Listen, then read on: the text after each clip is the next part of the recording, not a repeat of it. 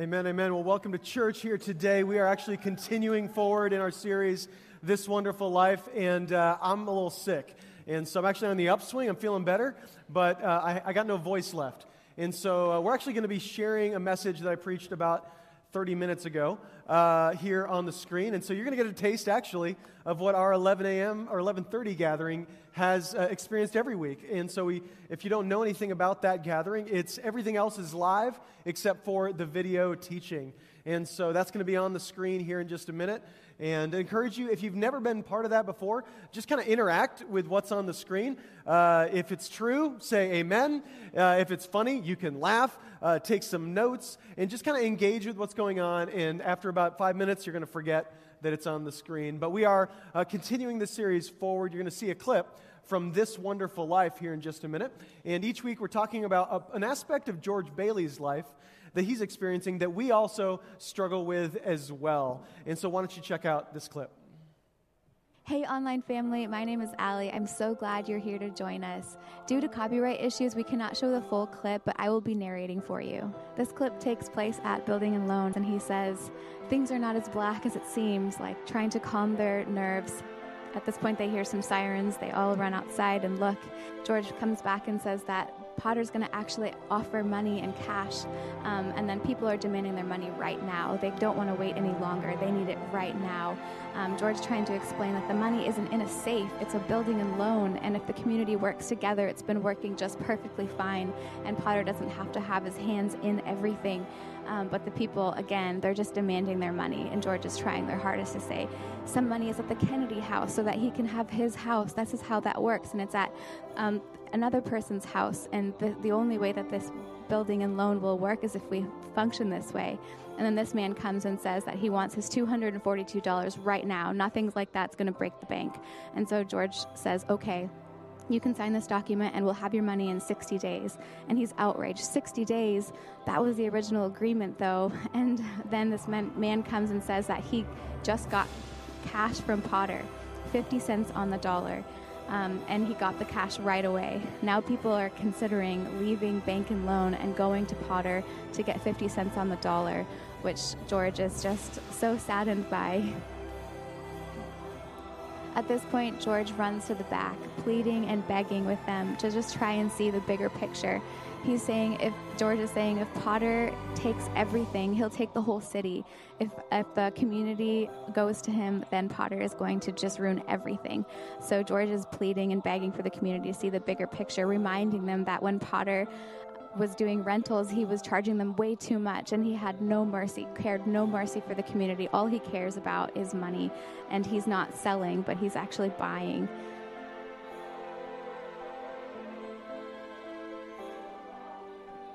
George is undoubtedly frustrated. The people are not getting it, but he's just trying to plead with them. If we stick together as a community, we can get through this. Please try to see the bigger picture with me. And then this woman is um, saying to him, um, my husband hasn't worked in over a year. What am I going to do without money? How am I going to survive?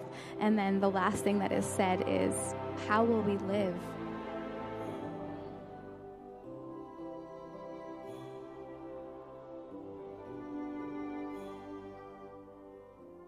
Well, hey, let's celebrate being at church together this morning. So good to see you. I am just glad to be together uh, with you. If you're online, we love you, online family. And uh, I'm excited about where we're going here today. Financial anxiety. I'm telling you what, this movie came out a long time ago, and it couldn't be more relevant than it is today, right? Like, I mean, this is certainly the place that many people have found themselves in over the past few months, is a place of deep financial anxiety, right? And this is actually a, uh, a current mental illness. It's a diagnosable illness that you can actually have mental anxiety from financial anxiety. And so I would say that in the room here today are probably a lot of people that have experienced that. And maybe you're feeling that uh, here this Christmas season. Uh, you're feeling anxiety about can I get enough gifts for the kids or you know can I pay the bills and still get done what I want to get done and we have all absolutely been there um, I, I was reading this week that the cost of food is up 10%. I think the cost of gas is up like 400% or something like that. It's been insane. And uh, I saw this quote floating around uh, uh, social media this week.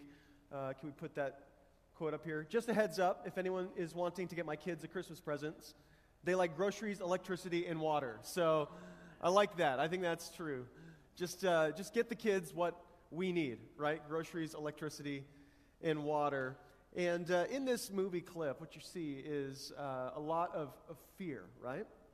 People just wondering, running around in fear. You've got George Bailey, who owns the bank, and uh, the bank is, is in threat of going under, and everybody's wondering uh, about their money, and they're just scared, like they want to get what's mine. And I think that's a, that's a phrase that kind of describes how we live in this world. We live in a protect what's mine world, don't we? Like, I want to protect what's mine. It's important, you know, like I want to hold on to my finances, my money, protect what's mine. But it doesn't just end there. I think also we live in a world of gotta have more, don't we? Like, protect what's mine, that's good, but we also don't want to stop there. We have got to have more. Uh, there was a Christmas a few years ago, and I'll tell you, my kids and our family, we've been blessed to have presents at Christmas. But, you know, have you ever felt like it got a little out of hand? Maybe that one year? There, there was a year where I felt like the presents were a little out of hand, where we, we were opening presents, and grandma and grandpa had gotten them a lot of gifts, and we got them some gifts, and man, it was just like the tree was overflowing. And about halfway through opening the presents, everybody was getting so grumpy that they hadn't had breakfast. We had to take a break. Like, you know, you went overboard when you have to take a breather halfway through opening the Christmas presents. So we took a break, got some breakfast, came back, and I was just like, I, I feel like maybe this is a little bit too much. I don't know uh, how you feel personally when it comes to those things. I know everybody's at a different place uh, when it comes to finances, but I, I was reading through some interesting statistics about money. Because we do think money will give happiness, don't we? To, to, a certain degree, and, and studies are, are, showing that there is a level of happiness that does increase with money to a certain degree, which is funny. You're not supposed to say that in church, but there is something about your happiness that is connected where um, if, you, if you literally can't survive financially, you do struggle to be happy. But this was interesting. A 2010 study out of Princeton University found that there's a correlation between happiness and wealth to a point of about $75,000 a year. When people make more than $75,000 a year, their happiness doesn't increase. In fact, the study goes on to say most of the people's happiness actually decreased. So you hit a point of uh, an average American salary, and then at some point you start to kind of decrease, and, and, and the money doesn't provide you what you hoped it would. In 2011, about $200 million was spent annually in the U.S. to build storage units. In 2018, Americans spent over $5 billion on storage unit construction. Listen, I, I, think about that. Like, we have so much stuff, we need to buy stuff to hide our stuff, right? And to get our stuff stored. That's a big deal for us. We're so addicted to more. This is interesting. Every American could stand under the rooftop of every self storage facility at the same time. Like we could actually fit, we could all fit in our storage units. Uh, there are 300,000 items in the current average American home. That's a lot, know, like that's a lot to keep track of 300,000 items. Uh, the average size of the American home has nearly tripled in size over the past 50 years. So, certainly, we are a culture of more. This is interesting for us as Americans. Currently, the the 12% of the world's population that lives in North America and Western Europe account for 60% of private consumption spending, while the one third living in South Asia and sub Saharan Africa accounts for only 3.2%. So I think we can say at a base level we like to spend. And this last one's really important. According to a recent CNBC article, 90% of Americans are stressed about money. So you have two kind of conflicting realities, right? This feeling of like, man, we, we just we, we just want more. We, we, we need more. Like we have to get more, and yet we have a lot, right? There's so much that we have. Like we're stressed about money, and yet we actually consume and spend more money than most of the world's population. And I think for most of us, we think that there will come a point where we don't want more anymore, right? Like at some point, we can reach this point where we don't want more anymore. But until that point, I think we just continue trying to get more. And, and the thing is, most of us would not consider ourselves to be rich. I'm not going to ask for a raise of hands in church, right? If, if you feel like you're rich, but I would guess that most of us don't feel like we're rich. But the reality is, based on a world standard, most of us in this room, we are rich. Like, like loaded rich. And if you're like, I don't think I'm rich, here's a couple signs. So you might be rich if you have already bought Christmas presents for a pet this year. Anybody? Anybody in the room? No? Okay, so I'm just saying, I'm just saying, if you're already buying presents for your pets, you might be rich, right? There's just something to consider. How about this? If you pay extra so that you can watch TV shows without the annoyance of commercials, you, you might be rich, right? If you pay for the streaming service because you're like, I just don't like, who got time for commercials, right? You just might be rich. That's just a sign. If you've ever, and I'm not calling anybody specific out, if you've ever gone to your closet full of clothes and said these words, I have nothing to wear, amen. amen. You might be rich. you might be rich. I'm just saying, like, these are signs that you might be rich. Can I just be really honest with you? I will tell you, I believe most of us in the room and watching online are rich, we just suck at it. We just really suck at being rich. Like, we don't really know how to be rich, and we don't know how to manage the things that God has given us. It's interesting. If you want to open your Bible to 1 Timothy chapter 6, there's a lot in the Bible about being rich. And I know when I start talking about money, it's sort of like one of those sermons where it, it's easy to kind of you know, bow out and you're just going to disconnect, or maybe you're like, we're going to take a couple weeks off of church, and I get that. We're going to need room on Christmas Eve anyway, so that's fine. But I, I know that this topic makes people really uncomfortable, but it doesn't have to. Uh, Jesus talks about money about one sixth of the time, and so I'm way under par. By the way, you're going to have to forgive me. I'm working on it, I'm a work in progress. But if I'm to preach like Jesus, I'm going to talk about this a lot more often. But this is such a big deal, and this is Paul writing to his apprentice Timothy about how to, how to help people when it comes to their finances. Like how to, peop- how to help people to, to see their money.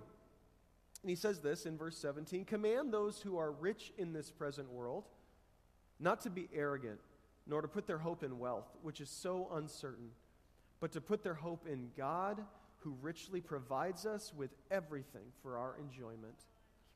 Command them to do good to be rich in good deeds, and to be generous and willing to share. In this way, they will lay up treasure for themselves as a firm foundation for the coming age, so that they may take hold of the life that is truly life. So here's what you need to know. If you're here today and you're like, okay, sounds like I might be rich, based on God's standards, based on, on, on a global standard, maybe I am rich. You need to understand this. There is nothing wrong with being rich. There's nothing wrong with it. There's no shame in having resources. There's no shame in, you know, going to your closet and going, I have nothing to wear. There's no shame in that. The question is, how good are you at being rich? How good are you at, at living this life out that God has given you, the resources that He's handed to you? Are you good at it? I, I will tell you, this is something we have to learn. Um, we actually had a conversation at our dinner table last night. I was talking to my daughter who's turning 16 this year, and I was like, hey, do you know what a budget is? Because we wanted, I want to start talking with them about making a budget. And she's like, I don't need a budget. You're my budget, right? Like, you take care of everything. And I said, well, that's great, but you're going to need to do this. And so I just told her, like, hey, we're going to sit down, and I need you to start to think about what it's going to cost to live. Like, when you finally move out, what, what, whatever that looks like, you need to start to, to see the costs incurred so you can start to plan for that future. We actually uh, had a small group that we started a few years ago with a bunch of young 20 something couples, and um, we were going through a financial series, and I just asked them, like, how many of you have ever made a budget? There were, I think, 12 couples in our living room, and only two of them have ever made a budget. Just, just as simple as, like, do you know it, that what comes in is more than what goes out? And they were all kind of like, we've just never done this which made me realize like this is not something we talk about enough. It's not something that we're teaching our children very well. It's not something as society that we do well, right? Because all of the media just says, you know, th- there, there are no commercials that are like, you should be on a budget. Like, let, let me help you budget your money so you don't spend too much. It's all just like more, more, more, right? For our kids at a really young age, we just taught them a very simple tool. We got them three mason jars, and it was the give, save, spend uh, setup, right? So one jar is give, one jar is save, the other is spend. And so 10% give, 10% save, and, and then 80% spend, right? And so at a very early age, our kids are learning this stuff. I feel like that puts you like ahead of 90% of America if you just do those three things, right? And, and it's, it's not as complicated as sometimes we make it. How good are we at being rich? I know when I was a kid, man, I, I started my relationship with money young. And all I knew when I was a kid was uh, that I wanted more of it, right? Because I had all the things that I wanted, right? I wanted the Nintendo, right? I wanted the, the Sega Genesis when it came out. You know, I wanted the Game Boys and the things like that that back in the day were super cool. And man, I, I knew I wanted more. That's all I knew. And I will tell you, I think that's for a lot of people, that's all we know. Is that I don't know what to think about money. All I know is I want more of it, right? But here's the deal. It, let, let's, let's just say everyone in the room is rich. Let, let's say Let's say God would look at you and say, This scripture is for you. Command the rich. Who's that for? Let's say it's us. If that's us, then this next scripture should ch- send chills up your spine. And here's what it is Matthew 19 24. Jesus says this Again, I tell you, it is easier for a camel to go through the eye of a needle than for someone who is rich to enter the kingdom of God. So Jesus has this rich man who comes to him and asks who can inherit the kingdom of God, and he, he tells him, if you know the story, to, to go sell everything he has and give it to the poor. He, he doesn't do it. He walks away very discouraged. And Jesus essentially says, There are vulnerable people in our midst. And some of the most vulnerable people in our midst are not the poor, but the rich. It's interesting, like the poor have a certain vulnerability, right, because of their physical needs. And, and, and, as, as people, we should try to meet those needs. But it's interesting, Jesus says, hey, out of all the people that it would be really difficult to enter the kingdom of God, who does he call out? The rich. He says, he says the rich are especially vulnerable to missing out on God's kingdom, right? And it's interesting, there aren't too many church ministries of like, hey, we've got our homeless ministry and our rich ministry. Like, we don't have that. But it seems like Jesus is saying th- this is a real deal is like if you're rich, you are especially vulnerable to miss out on God's kingdom. 1 Timothy 6 8 goes on and says, But if we have food and clothing, we will be content with that. Yeah, good luck, right? Good luck. I'd like to say that's the case, but it's not always the case. And he goes on. He says, verse, time, verse 9, those who want to get rich fall into temptation and a trap and into many foolish and harmful desires that plunge people into ruin and destruction. Now, listen to this next verse because this one gets taken out of context and misquoted all the time. For the love of money is a root of all kinds of evil. Some people eager for money have wandered from the faith and pierced themselves with many griefs. So, what you see in the Bible is it's just like warning after warning and it's warnings for people who have money. And it's warnings for people who want money. And I just, I read this and I'm like, this is me.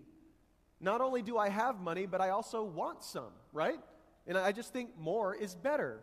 And I would say, again, most of us have that, that perspective. Like, if some is good, then certainly more is better. And, and don't we all look at people with money and we go, or with more money than us, and we go, I would do a better job of spending money than they do, right? Like, like you might be the person that thinks if you won the lottery, like you would be so generous, right? Like you'd give so much of it away. We all think that we are going to be the ones that do a better job than anyone at being rich, but the Bible warns us of riches. He's like, be careful. I, I think, I, I think like he understands the anxiety that this can produce when this becomes a God in our lives, when we worship our finances, when, when we get our peace from, you know, how our, our money is doing. One of the things uh, I love to do in Alaska is hike and uh, just experience this beautiful place. And I remember our first year here, I encountered a sign on the trail that looked something like this. Have you seen this before? And uh, this is a very common thing in Alaska in the summertime. You will come up to a trailhead and you will see a danger bear in the area sign. Typically, it will have like some, some writing on it that says, like, hey, on this date, you know, May 15th, there was a bear sighting, the aggressive bear coming through the area, like, be careful. People will say, like, this is what's gone in the area.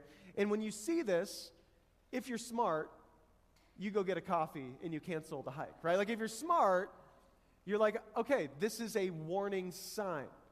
Like, like, like don't just go through it. And I remember uh, this was like 10 years ago. We had this Crow, Pla- Crow Pass hiking trip planned for our student ministry. And I was leading it, and I really didn't want to cancel it, but there had been a bear sighting on the trail. And then, like a few days later, before we left, we heard that, that, that there had been like an aggressive bear. They had to like put the bear down. It was crazy. Um, and, and, everything said near the trail. I'm like, well, what's near? Like, like 100 yards, a couple miles? Like, what's really near? So we decided to cancel the trip, which was wise. Like, you know, I didn't want to do it, but I canceled it. And then a few weeks later, we went on the trail, and I will tell you that that bear was right on the trail. You could see where the bear had been like pulling out roots and the ground was all torn up, like right on the trail. Had we gone up the trail, I guarantee you we would have had an encounter. And I just, I think, how often do we hear warnings and not heed them? How often do we see a warning and we're like, yeah, but that's not for me, right? That's probably a warning for someone else. And so here's my question when you get your paycheck, I don't know on what day of the month you get paid you know, first and 15th or whatever. But when you get your paycheck and you see the dollar amount go up in your bank account, do you get this feeling of like overwhelmed with, oh my goodness, this could destroy me? Of course you don't, right? You're like, cha-ching, I got money in the account, right? Nobody gets a check in the mail or sees their paycheck come into their account and goes, oh, I should, whew, I got to sit down. I got to sit down. Like, I don't know, I'm, I'm at risk. All of a sudden, I feel extremely vulnerable. Like, things could go terribly wrong right now because I just got a paycheck. But if you read the Bible for what it says, that's how you should see it. And again, not that we should live in fear and not that we should avoid the things that God is handing to us. Again, there's nothing wrong with being rich, but if you read the Bible, if you looked at your paycheck, you would go, oh my goodness, I'm, I'm especially vulnerable at this moment. You see, I think we get cozy with our money and we start to just build a relationship with it. And it starts to carry a burden in our lives and a weight in our lives to control us and give us so much fear and anxiety. Why do 90% of Americans deal with anxiety because of finances? Because we don't listen to God's word when it comes to it. We don't really see it for what it is. We've already been sucked in by it. We've already bought the lie that it can give us the peace we desire. And it never, ever will. I remember uh, watching this special a few years ago about this guy named Timothy Treadwell. Anybody ever remember his name? Timothy Treadwell was this guy that uh, was obsessed with bears. And uh, he was so obsessed that he got to the point where he went and lived with bears in Alaska every summer. So he had these videos that you would watch him literally like just standing amidst the, the, this group of bears, and he, he tried to become one of the bears. And everybody was just sort of like, hey, dude, you're going to get eaten. And he was like, not me, right? Not me. I, I'm really good with the bears. I am one of the bears. They love me. He named them, right? Until finally, if you know the story, one summer, him and his girlfriend were hanging out with the bears, and they got ate. Like, like it was on film and there was audio and it was, it was terrible. And so, again, this is a situation where somebody, somebody's like, I think I'm going to be the exception to the rule. I think I'm going to be fine. Everybody else, you know, you guys can be warned, but like I don't need the warning. And I think this is how we are oftentimes with our money. We don't heed the warning. What do these texts teach us about how to be rich? The first is this being rich can be both an opportunity and a trap. There are good things that you can do with your finances, right? We can help so many people. We can pay to take care of our own family. Like that's a good thing, right? There's so many things we can do. 1 Timothy 6:18 tells us that God's hands us money to do three specific things, and here they are. First, to be rich in good works. So when you have riches, God's intention is to empower you to do good things with those riches. And we know that, right? Like, like when we have money, we can actually help people out. Uh, we talked about um, how we, we sponsor children through Compassion International. We also, many of you gave to the Anemia Project that happened a few months ago. And uh, really good news, I was actually on a call with a group of people from Compassion in Peru this week, and your money is actually feeding kids right now. So praise God, it's happening. Yeah, it's, it's at work. Like these kids' lives are being changed. Uh, and it's, it's just incredible to see like they're getting the nourishment they need because you chose to mobilize what God gave you for good works, right?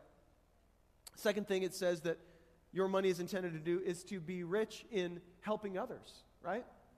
That whatever we have, like some of you this week, like you have a plow because you have money, and so you went and plowed somebody's driveway, right? Because you know, like the stuff that you have, you have a snowblower, you know, you have a, a single mom that lives next door, an elderly neighbor, and you went and you, you snowblowed their, their driveway because you have something.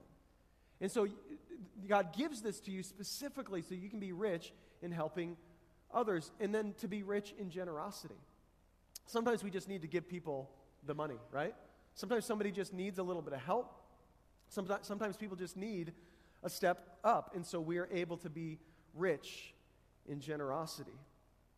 Verse 9 goes on it says, Those who want to get rich fall into temptation and a trap and into many foolish and harmful desires that plunge people into ruin and destruction. And this is why, this is why God wants to discipline our finances. This is why God gives us rhythms as believers of giving and tithing so that we can actually discipline that part of our lives. And I, and I get for, for, I don't know what your church background is, and when I start talking about this stuff, it can be hard to receive, but you need to understand this. God is wanting to protect you and he wants to he wants to care for you. And so and i've just i've had to learn this throughout my life is that the more generous i am the less money has power in my life. And, and so we use a tool i want to just give this to you real quick uh, called the generosity ladder. And this is just some ways to start to grow in this area and start to get free financially. And so for you maybe you're like i've never given any money away. I've never given to the church but here are just some ways to start. And so, step one is just a first time gift. Maybe you're like, hey, I'm going to give a little bit of money to serve the mission of God through the church. Maybe you've done that before. Maybe you're in step two and you're occasionally giving. Like, you know, when it's like a killer sermon, not this one, but maybe next week, you're going to give, right? And you're to be really motivated. And man, God so spoke to my heart. It's so good. And so, you, like, you write a like little, little check once in a while. And, and, and I don't know what, what, what it is for you, but maybe it's like occasionally, when the impulse hits you, you're to give. That's, that's good. That's a good start, right? And maybe you're an intentional giver, and so you've set up automatic giving. This is what we've done is automatic giving so that I never miss it. I want to make sure that um, our finances support the mission of the church uh, consistently, right? Uh, and, and so, so maybe that's you. Maybe you've stepped up into step four and you've started tithing, right? And that's a whole other sermon. I've preached sermons about you know, the tithe and how we view it as a New Testament narrative and what we see uh, in the tithe. And again, that's a whole conversation, but we believe that Jesus affirms the tithe, right? He calls the Pharisees, he says, hey, you shouldn't neglect tithing, but you also shouldn't neglect justice, right? And mercy and these other things. And so Jesus affirms the tithe. So we say, okay, tithing is a good place to start, right? It's a good baseline. God owns everything I have, but tithing is a good training wheels for, for starting to live that way. And so maybe you're at that point where you're like, I just, man, 10%. I'm the give, save, spend. I got the jars lined out in my life, right? And then, you know, step five is sacrificial giving. It, this is really when you get to the point and you say, okay, God, like, it's not so much how much do I give God, it's how much do I dare keep for myself, right? How much do I dare use for myself? And so, so again, that's, that's another level of learning how to be disciplined in this area. And I just, again, I hope you hear that I'm trying to help you. Is that the more disciplined you become in this area, the more strategic you become about how you manage your finances, the less anxious you will be. And I want, to, I, want to, I want a church family with very little anxiety. I don't want to be full of anxiety. Verse 10 goes on. He says, For the love of money Again, money's not the root of all evil, so it's okay if you got money. Don't feel bad. The love of money is a root of all kinds of evil. Some people uh, eager for money have wandered from the faith and have pierced themselves with many griefs. Second thing I want you to write down is this money is neutral until it has our hearts. Money is neutral. In and of itself, is, there's nothing wrong with money until it has our hearts. You see, uh, God has really given us a capacity for two specific loves. And, and, and, Jesus, when he's asked, like, Jesus, what is the greatest law and commandment, right? What does he tell them? He says, love God and love your neighbor as yourself. What Jesus is saying is, you have the capacity for two loves in this world. He didn't say, love God, love your neighbor as yourself, and love your money, right? Why? Because you don't have the capacity for a third love. And anything that comes in as a third love will seek to destroy you. It will steal from the other loves, okay? So God's like, hey, you have the capacity for two loves love God, love people, but money wants to be a third love. Money wants to be that third thing that we give power to in our lives. It moves from being neutral to being something that is consuming us, right? Consuming our lives. And that's the point that we know it's becoming a God to us. Now, if I asked you, has, has money become a God in your life? Many people would say no, or maybe you'd say, well, how do I know if something has become a God in our lives? Not just money, but anything. And here's, here's a few signs something has become a God in your life when it brings us fear. Whatever gives you fear also has power in your life. Something's becoming a God when it brings you fear, right? We, uh, Jesus is clear, like perfect love casts out all fear, and that if we love God, we will not have fear, right? Uh, fear is a sign that our love for God has not been made perfect, and so something has become a God when it brings us fear. Something's become a God when we can't let go of it, whatever it is. Maybe for you, you're like, no, I'm super generous, but it's something over here that I just can't let go of it. Hold tightly to this thing. The third thing is this something has become a God when it drives us to secrecy. Anything that causes you to want to hide it uh, has become a God, right? Like it, it's, it's something that you're like, man, you're wanting to protect it and keep it from other people seeing it, right? Because you know in your heart that this thing has power in your life. And a question for you financially is Does anybody outside of your household know how generous you are? Is this a conversation you would ever have with your close friends. I'm not saying just anybody, but as you come together as a, as a small group, as you come together with people that know and love you, would you ever say, hey, here's how we're doing when it comes to generosity? And if the answer is, Brian, don't get my business, and I would never share that, that's way too personal, then you're probably trying to hide something. And that's just generally how it works in my life. If I don't want to share it with my small group, or with my closest friends, I'm typically trying to hide something. And typically it's because it's become something very powerful in my life. Something's become a God when we defend it most violently. If you're just angry right now, it's probably because money is a God to you. It's because it's become something of authority in your life. If you're like, man, I can't stand this sermon, that's great. I get it. I get it. Something's become a God when we are willing to compromise for it. When we know that we're giving up what we should do for it, it's become a God in our lives. Here's one something has become a God when it breaks relationships. When you're willing to destroy relationships over this thing. My dad taught me really young. He said, Son, never loan your friends money because it ruins relationships. And that was such good advice because I'll tell you what, like, man, it really can. And I'll tell you, like, just real talk, okay, real talk. When I knew I was preaching this message today, and I'm feeling kind of sick, and I, I, get that that's not helping. But I was not super excited this morning about my, my, the content that I'm bringing to the table. And part of the reason, it's not because of the content, because I think that this stuff is so important. Like, like I really believe that this is something that God wants to break through in our lives, and that money may be the thing that is keeping you from all the things that God has for you in your life. Like it may be the idol that once God frees you from it, will open up all kinds of breakthrough in your life. So I believe that to, with my whole heart. What I also know, and I've been, I've been a pastor for a little while, I know that, I, I, that, that this conversation can make it awkward. And that I know when I challenge somebody when it comes to trusting God with their finances, that oftentimes, like, they'll lose my phone number, you know, like just being really real with you. And I've just seen this over the years that, like, I can help somebody, like, bury their family members. I can be there to answer the phone at midnight to help counsel them to save their marriage. But one money sermon can break the relationship. And, and I, this isn't about my pride. I'm just telling you, like, this is such an idol in our lives that we will break relationship when somebody challenges it. And that's how you can know that it's something that carries way too much weight in your heart. Matthew 6:21 says, "For where your treasure is, there your heart will be also." I think uh, we get this backwards. I think we just assume that where our heart is, we'll just, you know, put our treasure. Like wherever our heart is, we'll just naturally give our money. But I don't know that that's, that's the case. Like in this text, what Jesus is saying is put your treasure where your heart wants, wants to be, right? Like put your money where you want your heart to be, or you'll pierce yourself with the grief of worshiping a God that will never satisfy you. Like put your money where you want your heart to be. And so maybe look at that. Like where do you put your finances? That's where you want to put your heart. That's where you're actually wanting to put your affections is wherever you put your finances.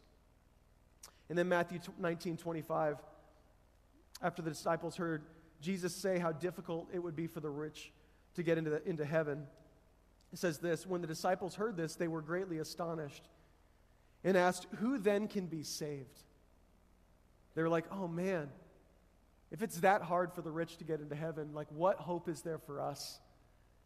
In verse 26, Jesus looked at them and said, Don't miss this. With man, this is impossible. But with God, all things are possible. So, so listen, like, Jesus is literally saying that if, you, if you're the rich, which there's a good chance you are, it's impossible for you to get into the kingdom of God. Like, God save us. God help us, is what Jesus is saying, if we have wealth in this world. But write this down only by the miraculous work of God can the rich be saved. So, through miraculous work of God through the Holy Spirit, we actually can come into a saving knowledge of Jesus. We actually can be saved. We actually can have hope in Christ and move our affections toward, toward, toward Him and toward loving our neighbor. Like it actually can happen, but it can only be a miracle. So here's what you need to know if you have finances and you're here and you love Jesus, you are a walking miracle. You're a walking miracle. And if you're here today and you have finances and it has your heart, and this has been a really hard sermon for you, like you are very close to missing the kingdom of God. Jesus would say, Be very, very careful that you wouldn't miss out on all I have for you. I was uh, flipping around on social media a few months ago, and I was reading about how at, at one of these Starbucks, there was one of these like situations where somebody paid for the car behind them. Have you seen this? And it turned into like a train of generosity, one after the next, after the next. And I was reading uh, that there have been some of these trains of generosity that have gone for over a thousand cars. I was also reading the baristas hate them because it's very complicated. But anyway, it's like, hey, that guy paid for you. Do you want to pay for them? And they pay for them. But over a thousand cars where people are like, look what I've received. I want to give to the next person. Then there was this like girl who went TikTok viral because she got given something and she was like, nope. She got to be like the one that stopped the fun, right? Here's her quote. She says this. She says, So you're telling me that these people were shamed and caught into this conga line of morality and that they had to give the gesture back, I'm not that girl. I deserve to have a good day. I deserve this free sandwich, dude. You're not taking this away from me. I am the one who was helped, and I'm not helping anyone else. Man, so good. So good. So, here's the deal in one sense, she's not all wrong. Okay? When Jesus gives you his grace, he wants nothing from you. Okay? So, at the root of the gospel is that it is a free gift. And if you take anything from that free gift, you have distorted the gospel itself. You have to give nothing back to God to receive His grace. So, so, in one sense, what she's saying is right. Like to receive a free gift is not a bad thing. But if receiving that free gift of grace does not compel you to be generous to others, I would say that you have not fully received it. And I say this all the time like in the church today, we have so much at our fingertips. Like the power that we could, we could wipe out global poverty with like the, the riches that we have here in the United States. Like there's so much at our fingertips. But I think the issue isn't that we have a giving problem. I believe our issue is that we have a receiving problem.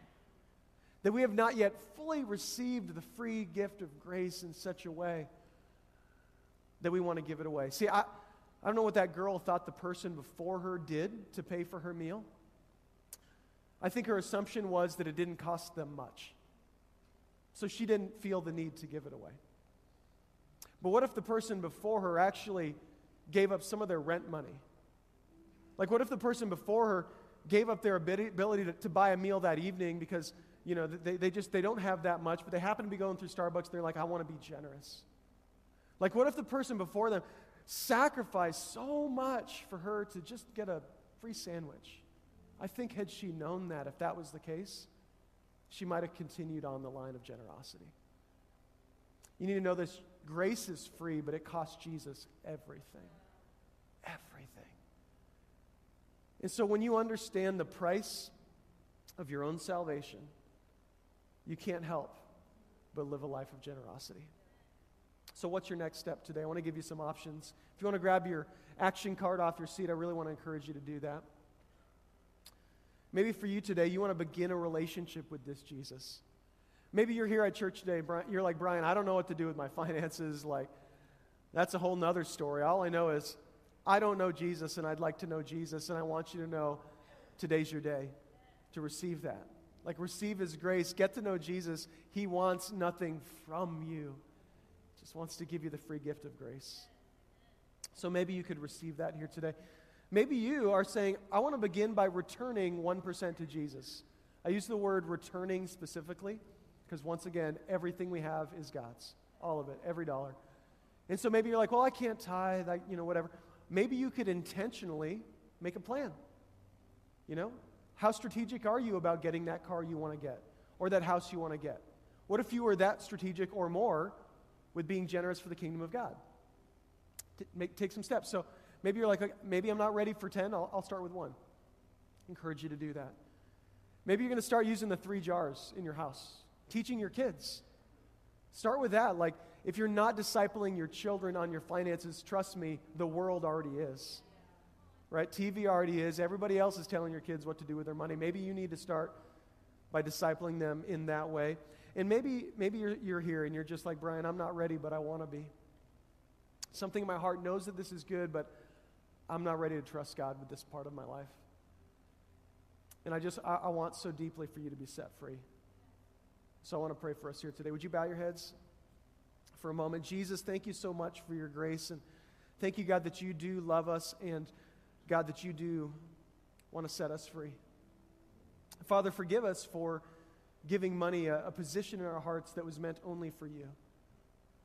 God, we know that the freedom that we want from anxiety can't come from another dollar. It can only come from trusting you with our entire lives. God, you own all things.